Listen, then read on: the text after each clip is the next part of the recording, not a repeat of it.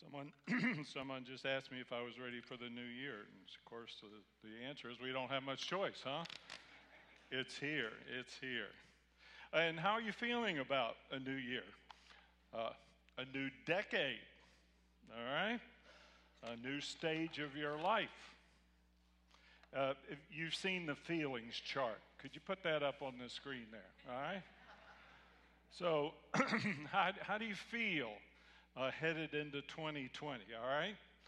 Are you scared? Uh, yeah, there's quite a few uh, Americans that are scared uh, for various reasons the world scene, uh, what happened uh, with the Iranians, etc. Are you happy? Some of you are sad, okay? Something's happened, a sad event in your life. Are you angry? If, if you yeah, a lot of you, if you haven't forgiven someone, you're angry. If something's going on that you just can't deal with, anger, okay. So are you excited?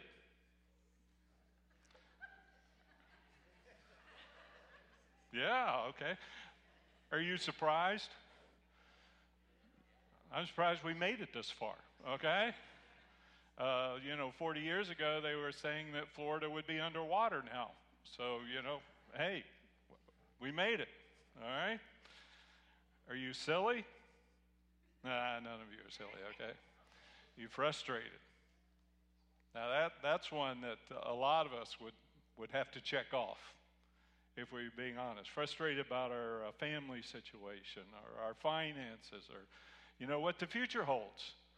Okay, so we have all these, all these feelings, okay?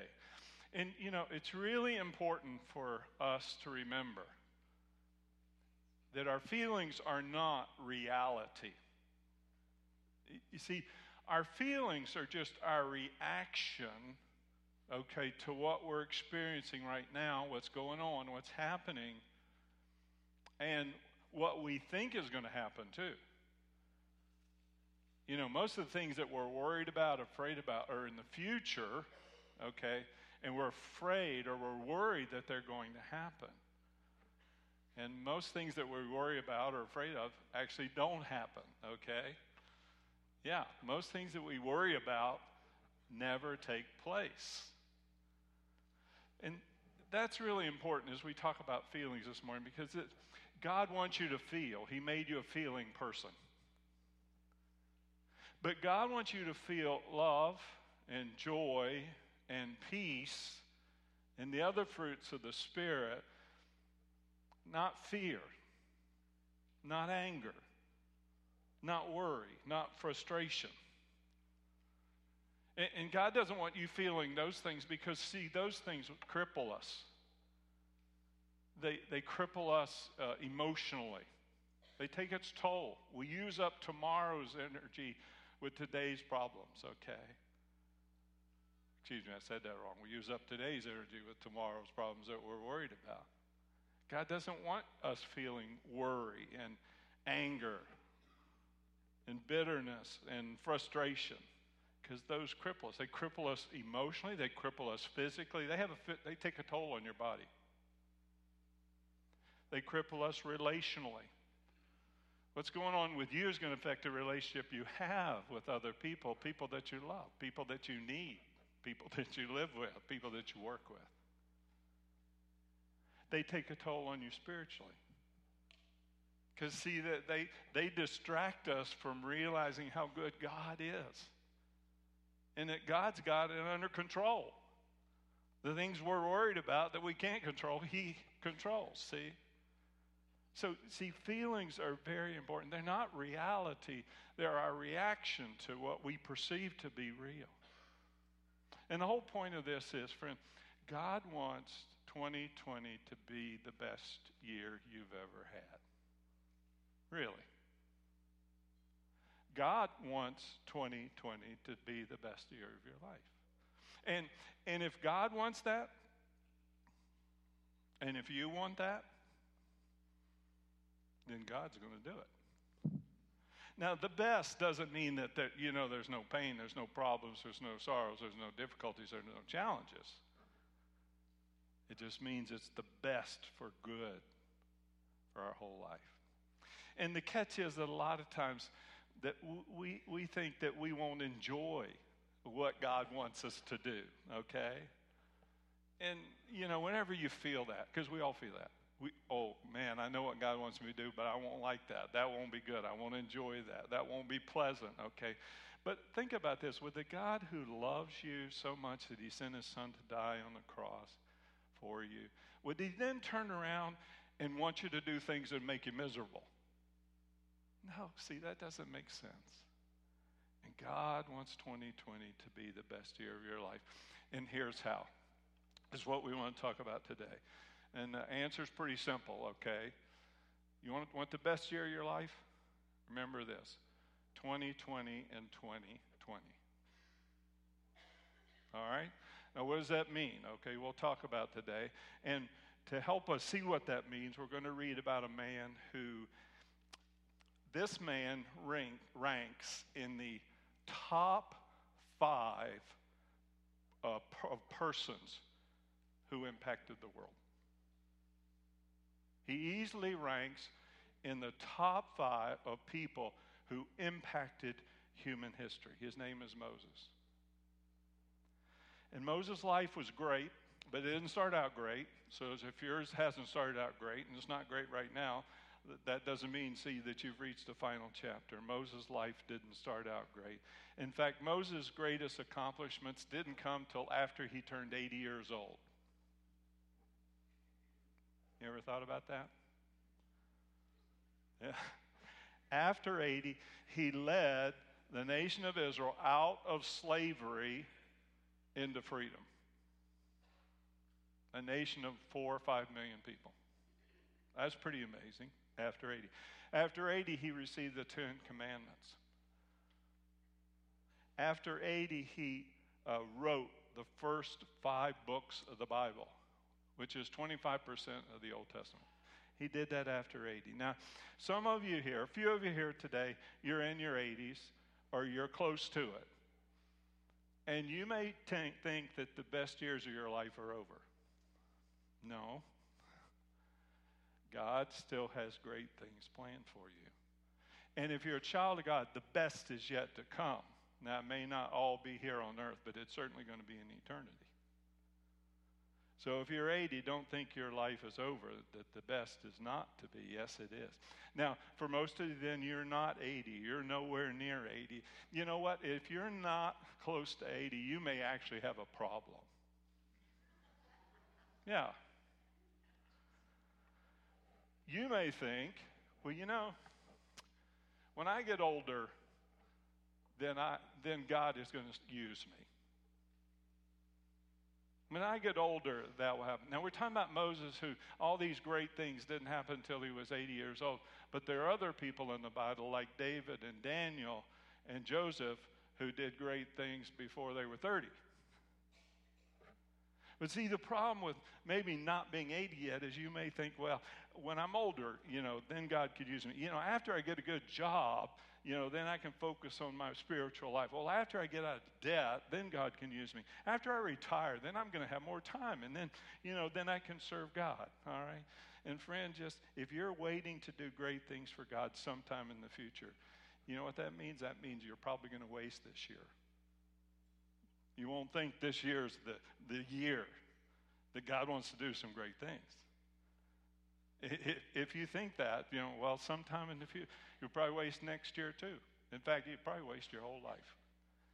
If, you, if your view of God is, well, God, sometime in the future when, when the, my problems or needs are all taken care of, well, then God can do his work. Friend, God wants to do great things in you, through you, and for you in 2020. And I don't know how many of us have thought that already this year. But it's true. Just ask God. It's true. Ask God. Now, as I said, Moses' life, it, he, he was a great man. Top five. But his life didn't start out great, did it? You know the story. We're going to read from Hebrews chapter 11 today, the, the summary of his life, the great point of his life. But let me just catch you up on that. His parents, we know, were slaves in Egypt. And the Israelites were, they were reproducing so fastly that Pharaoh was afraid that they would become too numerous and then they would turn on the Egyptian nation. So Pharaoh ordered that every baby boy born would be killed. Well, when Moses was born, the midwives took pity on Moses and they spared his life. And they gave him back to his mother. And Moses' mother hid him as long as she could, but when she couldn't hide him any longer, uh, Moses, uh, Moses' mother put him in a basket, we know. She floated it down the Nile River to save him from genocide. Not a very good start to your life, is it? Well, what did God do? God had Pharaoh's daughter go down to the river at the exact time that the basket would be floating there. And Pharaoh's daughter saw the, saw the basket, had a servant go get it. It found the baby inside. She took pity, she adopted him, and Moses became a prince of Egypt instead of a poor slave. And for the next 40 years, he lived in luxury. And he had power and prestige. But then, when he was about 40, he found out the truth. He found out he wasn't an Egyptian, he wasn't a prince, he was a Hebrew. Well, that's quite a shocking discovery.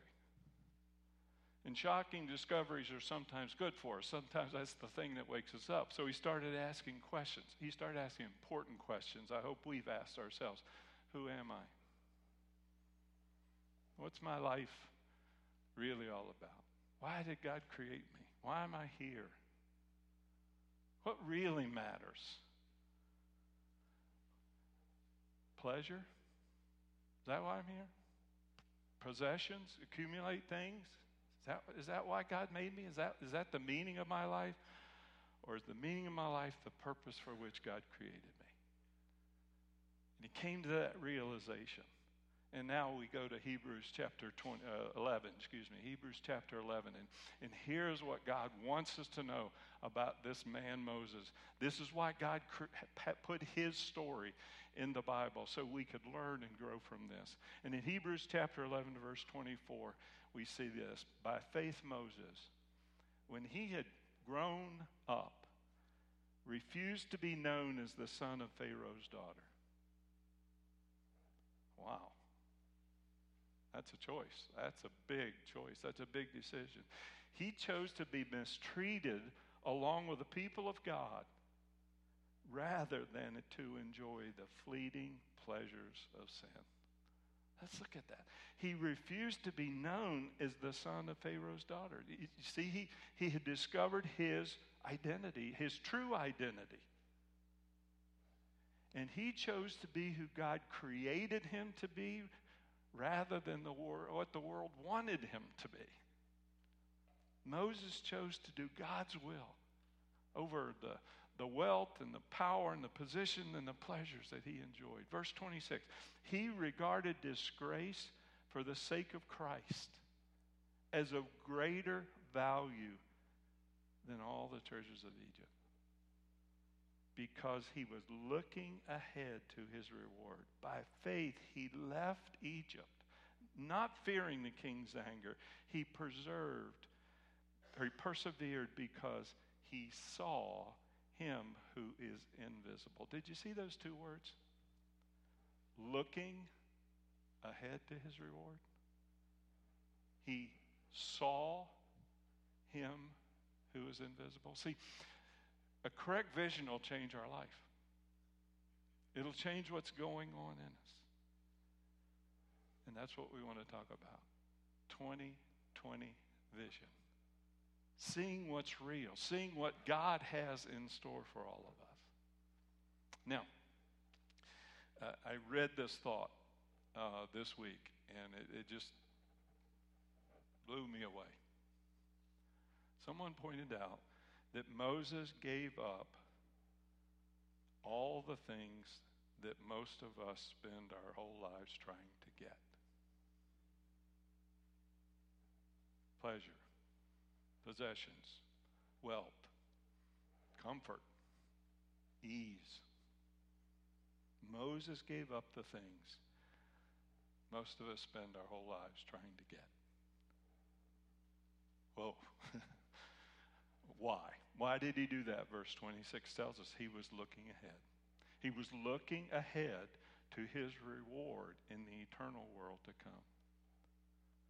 And it was at that point that Moses stopped looking just at fleeting earthly rewards and he looked ahead to the forever rewards God gives. Moses, had his vision corrected, all right, so that his earthly vision didn't blind him to his eternal vision. And this is important for us. Do you need vision correction? Okay. How many, what percentage of adults need corrective lenses, need their vision corrected? Pardon me? Uh, it's not that high. I would guess that too, okay? But you know, it's high, right? 75%. At least that's what I read. You know, Madeline may be right. You know, it may be 98%. I don't know. But don't most of us have some poor vision that needs corrected? Most of you here today, most of you adults, you have some, you have contacts or glasses, you, you need vision correction, all right? Physically, okay? Uh, uh, very interesting. More women wear corrective lenses than men, okay? And I don't think it's because men's eyes are better. I think they'd just rather squint than wear those things, you know? Not sure, just a theory, okay? Here's another thing. I read that by age 65, 90% of adults have a cataract, have cataract. It started to grow. Okay, it, start, it started to blur, blur or impede their vision in some way. And you can totally lose your vision. So the reality is, most humans get, get cataracts, 90%. That cloud, blur, they even make them blind, okay? Well, I, you know, I was thinking, I think, you know, most of us have spiritual cataracts. Things in life that, that dim our vision, that blur our vision so that we're really not seeing what truly matters, what truly is important. Moses had spiritual cataracts, but he let God correct his vision. Moses got his vision corrected so that he saw what his life was really all about. He finally saw that doing God's will is, is, is better than wealth or comfort or ease or power or whatever it might be. What gave Moses this 2020 vision? Verse 26. He looked ahead. He looked ahead to his reward. And, and friend, the reality is it's human nature to focus on what we can get right now instead of looking to what God will give us in the future because we're earthbound, okay? What we can see physically, uh, it, it, it's much more real to us than what we can't see except with our spiritual eyes. Paul was like that, the Apostle Paul. And one day he had a vision. He saw, one day he had a vision of Jesus Christ, of the risen Christ. He actually saw the risen Christ. And when he did, you see, that, that he said then that all the world's pleasures and possessions look like worthless garbage compared to knowing Jesus. And so, you know, most of us humans, we're not looking ahead. We're, we're just looking around us. You know, what's, what's going on right now, okay? We're not looking ahead. But if you want God to do great things for you and through you, then stop looking at just earthly things and start looking at eternal things. Now, when you're driving, uh, what should you look out look at the most? Okay, the wind through the windshield ahead of you or the rear view mirror. Okay, what should you spend the most time looking at? You don't know. That's why drivers in Florida got that bad reputation. Okay. I'm always looking around. I'm always looking. Donna, she just gets so upset at me because I'm driving like this, you know. I like to look around, all right? But no, to be a good driver, you're supposed to spend most of your time looking straight ahead, okay? Not in the rearview mirror, not looking around. But see, most of us, we're looking around. We're not looking ahead, we're looking back, okay? And this is what I mean. You know, those feelings of sadness, hurt, frustration, okay? You know, a lot of those are caused by the fact that someone has hurt us in the past. And so we're looking back. We remember that.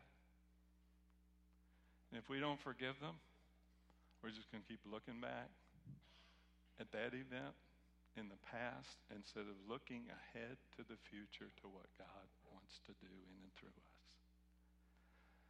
And friend, we can't change the past. We can't undo things that have been, we cannot change the past. So don't be a slave to the hurts of the past. You can't change another person.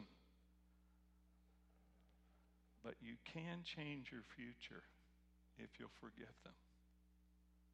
Most of us are looking at the visible world instead of the invisible kingdom of God. You've heard the phrase uh, tunnel vision, haven't you? Okay. Now, I like going through tunnels. Okay. When I was a kid, I remember we were going to New York City, and uh, my mother told me that we were going to go through this tunnel that went down into the river and then came up on the other side. I went, whoa! I thought that was so cool. The Holland Tunnel okay? Go into this tunnel, drive for a couple miles, maybe, I don't know how long it is. But then when you get out on the other side, what do you see? The skyline of New York City is quite a view. Uh, we have relatives. Donna's from Pennsylvania. My brother lives there now. Uh, when we drive up there, I love driving up to Virginia because there are two tunnels that go through the mountains, okay? Now, when you're in the tunnel, what do you see? Practically nothing, okay? The walls on either side, a few cars. And then you see this hole of light at the end. What do you see when you get out? Oh, the one in Virginia, you just see this beautiful panoramic view of the countryside. Uh, I like going from the airport in Pittsburgh to the city because you go through the uh, Fort Pitt Tunnel, and when you come out on the other side, there's the three rivers and there's the city of Pittsburgh. I mean, it's just a beautiful sight. Most of us have tunnel vision. What do we see? Just the here and now, what's, what's right in front of what's right around us, okay? Ask God to get rid of your tunnel vision. Because total reality is not what you and I are involved right now. It's not seeing only the temporary. Spiritual tunnel vision makes us blind to what's eternal. And you see, Moses wasn't the only one in the Bible who had tunnel vision. Most of us do. And God wants to relieve us of that. See, that's, that's what God did to Paul, too, right? And he changed him, changed Paul from a murderer to a missionary. And what did Paul write in Colossians chapter 3? Set your sights on the realities of heaven. See with your spiritual eyes that Jesus Christ, the risen Christ and the King of Kings, is on the throne and he's got everything under control and He wants to do great things in your life. Think about the things of heaven, not just the things of earth. The writer of Hebrews said it this way keep your eyes on Jesus.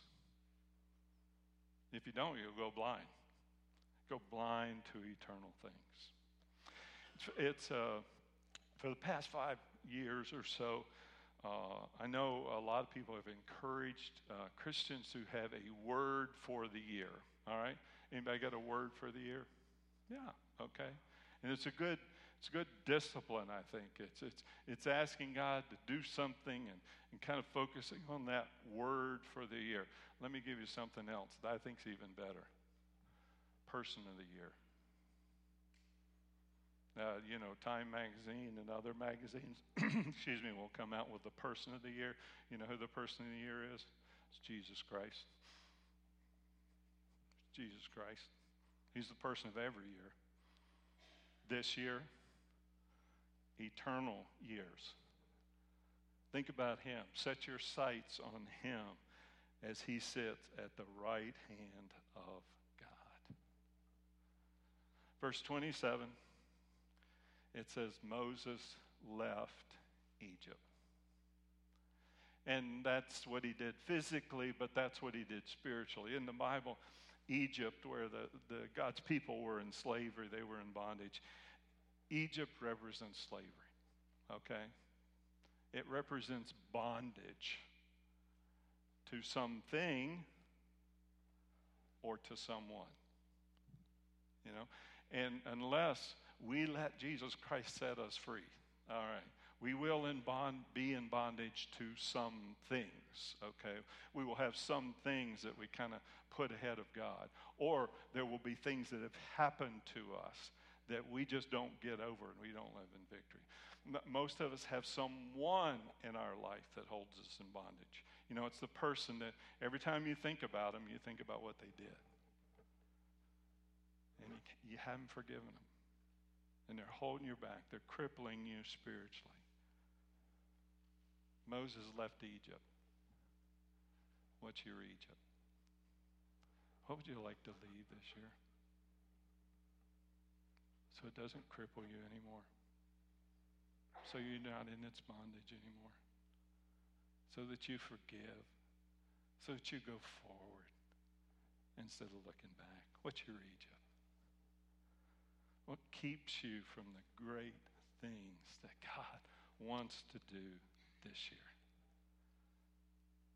Will you be like Moses? Will you have the courage to walk away from it?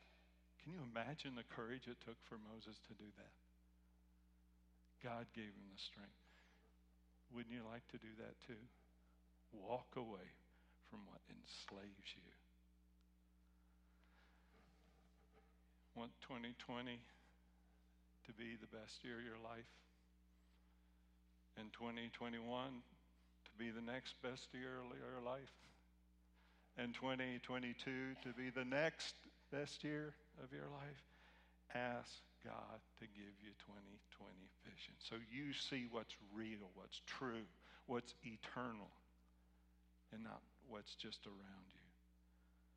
And see, then your spiritual vision, that'll, that'll, that'll determine your priorities. As we close, here's, here's a good question to ask. We ought to ask ourselves. We talk about asking important questions. Here's one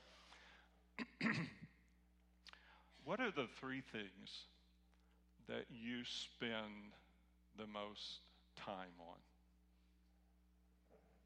What are the three things that you spend most of your emotional energy thinking about? What are the three things that you spend the most money on? Okay. What are the three things that you see the most? Focus on the most, all right? For some, it's a job, okay? For some, it's uh, a hobby. Uh, for some, it's, uh, for many of us men, sports, okay? Uh, for others, it's uh, things, you know, possessions, uh, clothing, things for the house, a car, whatever it is. All right. What are the three things? Is God any one of those three things? See, he, He's the ultimate reality. He's the ultimate reality. And if you're not seeing Him, your vision's poor. And you won't see reality. You won't see all the great things that God wants to do. 2020 vision. Seeing reality, seeing the Lord Jesus Christ on the throne. Have you ever realized this?